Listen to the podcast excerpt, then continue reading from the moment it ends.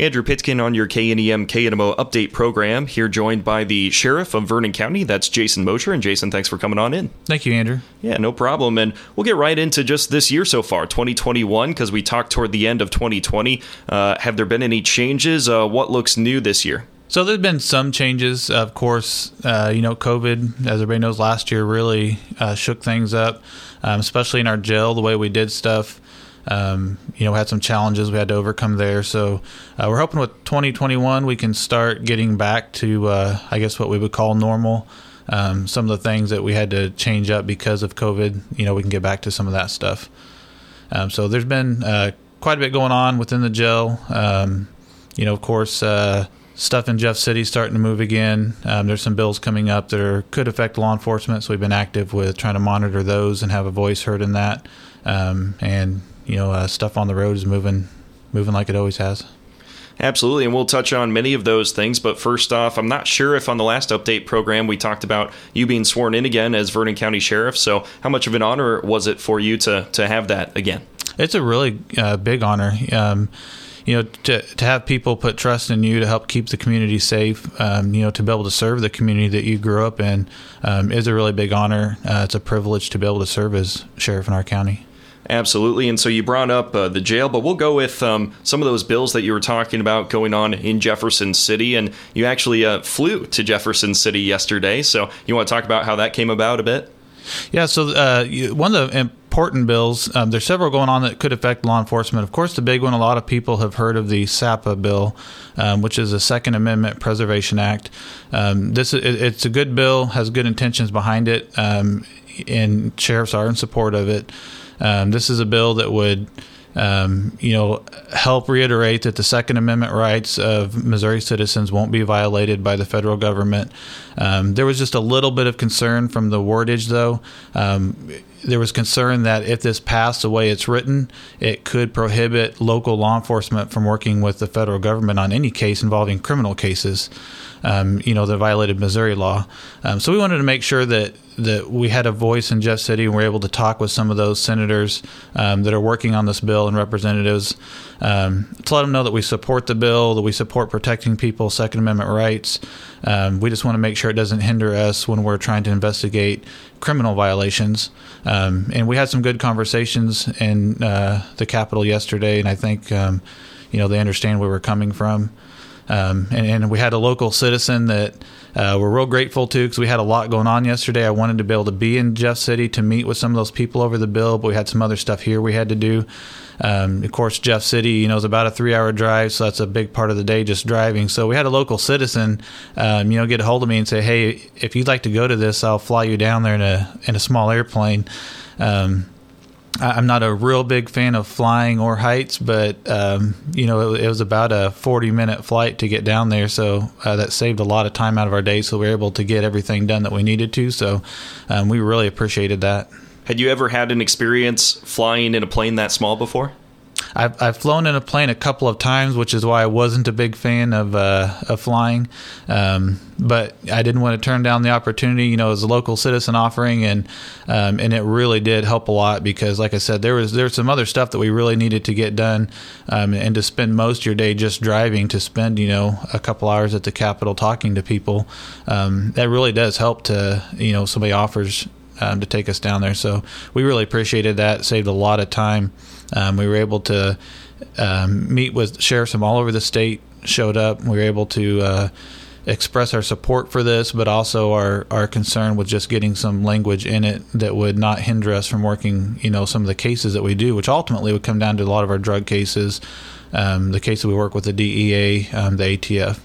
So uh, we feel real good about the conversations we had there, uh, making sure they understood that we weren't against the bill, we were support of it, but we just wanted some changes made in it. Speaking with the Vernon County Sheriff, that's Jason Mosher. And Jason, you mentioned as well that there were many law enforcement officers who were there and present to make their voices heard. How many were there, would you say? Um, I'm going to estimate there was between 20 and 30 sheriffs from across the state um, that showed up. Um, we had real good support from our district. Um, we had, uh, you know, the sheriff from Bates County was there. The sheriff from Cass County was there. Um, so we had a lot of uh, sheriffs, even just from this area, that um, that were at the Capitol. Um, you know, this was a, a, hearing where the public could come. They had people speaking about the bill, explaining what it did. Um, but we had the back of that room, you know, lined with sheriffs standing back there, and um, and it was a real positive thing. Everybody was glad to see us there, and we got to to visit with people and uh, express our support, and you know, of course, um, just our concerns for getting some language changed in it. All right, so we'll move into the jail portion of our conversation here, and specifically related to COVID 19, because I know the last time we talked a few months ago, there had been, I think, only one case discovered in the jail in Vernon County. So at this point, what are the updates on those numbers? So we ended up having two cases in the jail, um, which we were. Um, real grateful to only you know have that many. We were we were worried about a, a jail as confined as that is, uh, limited on how you can move people around. Um, you know, uh, of course, we're worried about an outbreak in the jail. Um, our staff had been very, very diligent with trying to uh, constantly clean, monitor. Um, of course, you know, if any inmate had any concerns of, of, a fever or cough or any of the signs, they're immediately pulling them out and trying to isolate them. Um, and and we've managed to only have two cases, so we're real grateful for that. Um, we're still taking some of those precautions, but we're starting to look now at um, you know what what timeline can we have to to get back to normal? Because some of these services that we offered in our jail we had put on hold.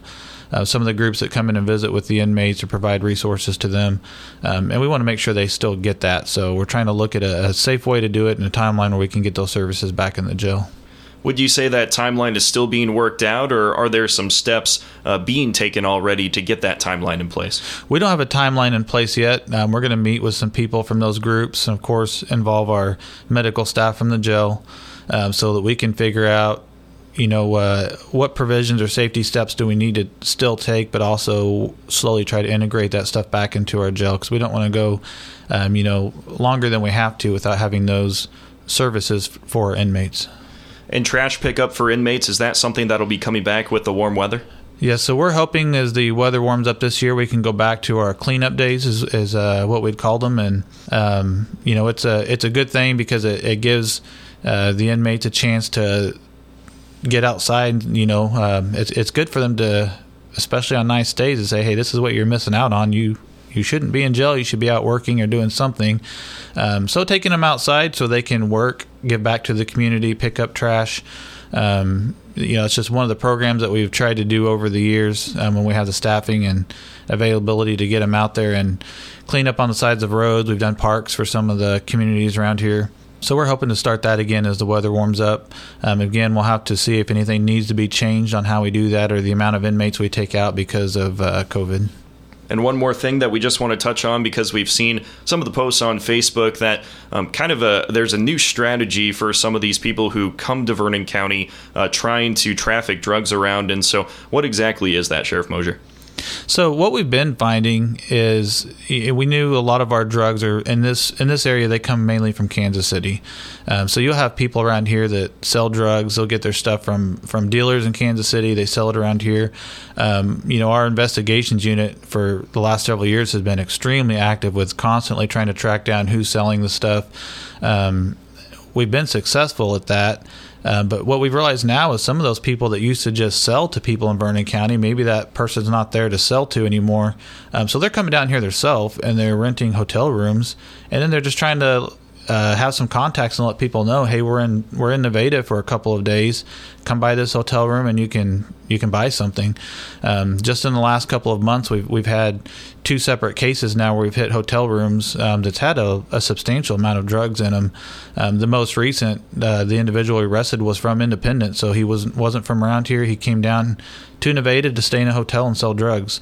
Um, so we're monitoring that. Um, you know, that's concerning to us that uh, you know they're they're taking those steps. If they can't find somebody else to sell to that already lives here they'll come down here themselves. So we want to monitor that and make sure they know if you come down here we're still going to find you and and you'll visit Vernon County bed and breakfast.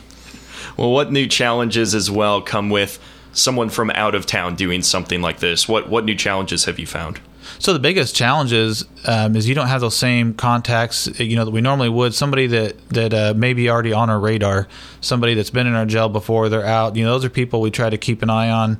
Um, any information we get, you know, as to are they are they dealing again? Are they working somewhere? We kind of try to keep tabs and figure out, um, you know, who might be the one selling at the time uh, when you know that some stuff's still being sold and it's reaching people, uh, but you don't have any information coming back to the people we normally deal with, it makes it a little bit harder because you've got somebody that's never been on your radar. You have no information on them. They're just showing up in town and uh, you know staying at a friend's house or a hotel. Um, so it makes it a little bit harder. So um, you know investigators are are trying to develop some ways to start monitoring that a little bit different than we used to. Well, I hope you're able to hold things uh, hold things down pretty well over at the bed and breakfast, like you talk about. Anything else you want to mention here, Jason Mosher? No, thanks for having me in. It's great to uh, be with you guys. Absolutely. That's Vernon County Sheriff Jason Mosher right here on your KNEM KNMO update program. I'm Andrew Pitkin. Thanks for listening.